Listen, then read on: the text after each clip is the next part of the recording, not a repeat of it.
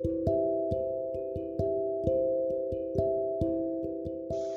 evening. Well, if all is well, it is the ending of the first day of January twenty twenty.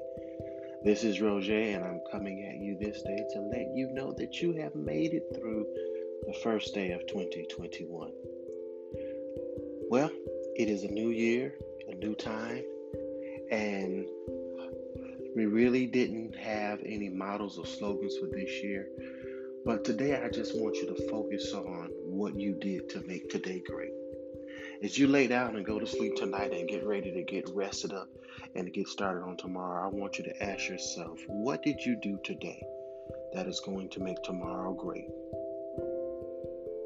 I don't longer want you to write out goal tasks or ask yourself the question, what you can do to help somebody.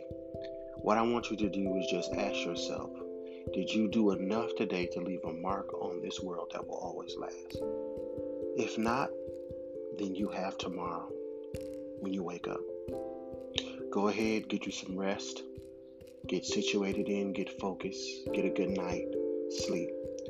twenty twenty is gone, it's past. We're living in a day of change, an area of change, and change is inevitable. You have to wear masks when you go into stores. Now we're looking at social distancing. But I want you to understand something. Your life still must go on, and you still must go on. As you go to sleep tonight, don't worry about anything. And I made a promise to myself today that I wasn't going to be involved in any more drama. My life is going to be drama-free. When I mean drama-free, that means that I'm going to have to mind my own business. Because you bring drama to yourself when you don't mind your own business. If you're going to say you don't care about something, then don't care about it. If you're going to say you're going to walk away from something, then walk away from it. To thine own self be true. First of all, you must understand that drama only gets escalated in your life when you escalate the drama. Nobody else can make drama, lies, tyranny, mutiny, hopelessness, lies, drama, garbage to your life but you. Imagine that your life is like a house, and in this house you have four or five different trash cans, and in these trash cans you empty your daily trash. You might open some mail and throw some mail trash in there. You might cook something from dinner and throw some dinner trash in there. You might be going through the house sweeping the floor and spitting sweeping trash in there, a floor trash in there. Those trashes come from different areas. Each trash has their own different smell, but they all go to the same thing, the trash can, the trash receptacle. And whether you put a trash bag in that trash can or not, you can still empty it. Now, if you refuse to empty it, the trash can just gets fills up with more and more trash.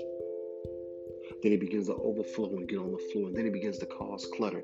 Not only the clutter from everyday living, but the clutter from putting trash in that trash can. And then you begin to get maggots in it. Then it begins to smell. Then it begins to just overflow and be everywhere. But what can you do to get rid of that trash? What can you do to make things better? Well, just take the trash out. That's what drama and gossip do to your life. They're just trash. And the more you refuse to deal with it, the more it piles up. But if you mind your own business, you go to that trash can, you get that bag, and you wrap it up and you take it outside for the trash people to pick it up. I want to encourage you today during this year to go ahead and clean up around your own backyard. Make sure that your house, your vessel, inside of your heart and inside of your mind, that you're picking up the trash and taking it out. Remember, this is twenty twenty-one. You, we saw it clear and clear as all in twenty twenty. This is twenty twenty-one. You wear the mask not just for you, but for the other person. But in order for the mask to be effective, you must first put it on.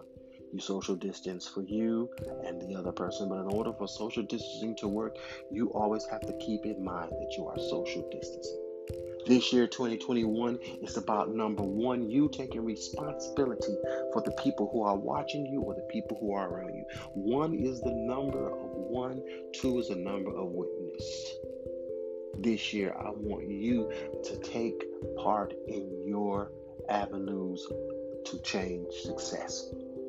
If you have a road called success and you have a road called bullshit, whichever road you get on, remember that there are two or three people watching you and waiting at that time. Once again, this is Roger, saying good night, sleep well, and I'll talk to you till later. I'm going to try to do this every day because I want to make a change, not only in me, but in you. But in order for me to make a change in you, I must first keep my word to myself. You guys have a great night.